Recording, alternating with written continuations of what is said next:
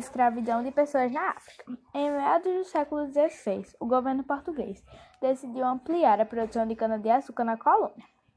Com isto, além de escravizar indígenas, passou a usar mão de obra dos africanos escravizados. A trajetória da África para o Brasil. A trajetória dos africanos escravizados até o Brasil era muito difícil. Eles eram capturados e levados para as feitorias portuguesas no litoral atlântico. Nesses locais, eles eram vendidos por chefes africanos aos comerciantes portugueses. Depois, eram embarcados em navios com destino ao Brasil. Nesses navios, os comerciantes transportavam os escravos com condições muito ruins, com pouco espaço, falta de higiene e alimentação precária. No Brasil, os escravos eram levados até os mercados, onde eram comprados pelos donos de engenho. Escravidão na Antiguidade. Na Antiguidade, entre gregos e romanos podiam ser escravizados pessoas capturadas em guerras, endividadas ou acusadas de cometer crimes. Os escravizados geralmente trabalhavam na mineração, na agricultura e nos serviços domésticos. A escravidão no continente africano. Antes do contato com os europeus, já existia escravidão na África.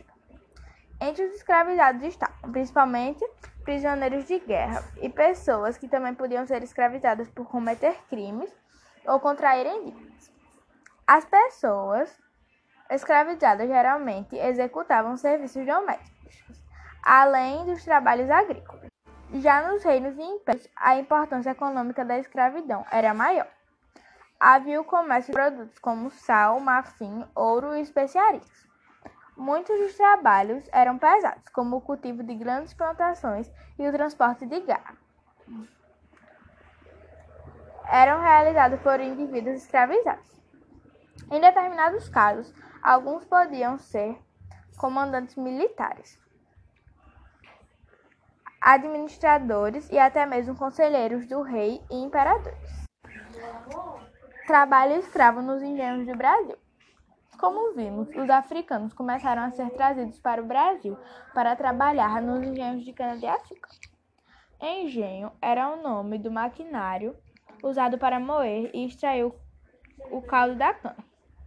Com o passar do tempo, passou a designar também toda a propriedade de terras onde ocorriam as etapas do processo de fabricação do açúcar. Senzala, local onde os escravos ficavam abrigados após a jornada de trabalho.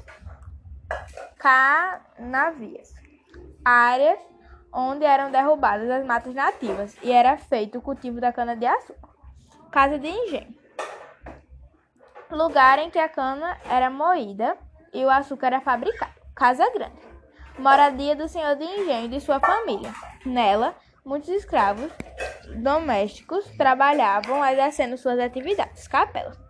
Centro da festividade e cerimônias religiosas. Os escravizados, assim que chegaram na África, eram batizados na capela e recebiam o nome de cristão. O que faziam os escravizados? Os escravizados eram obrigados a realizar praticamente todas as etapas do trabalho nos engenhos desde a derrubada da mata para o plantio da cana até a produção de açúcar. Eles também eram responsáveis por outras tarefas ligadas à manutenção do engenho, como o cultivo de hortas, criação de animais e fabricação de ferramentas e instrumentos para o trabalho. Nos engenhos, a alimentação dos escravizados era constituída basicamente de farinha de mandioca ou milho. Também havia trabalhadores livres nos engenhos, que realizavam atividades ligadas à sua manutenção, como ferreiros, carpinteiros, olheiros, pedreiros e pescadores.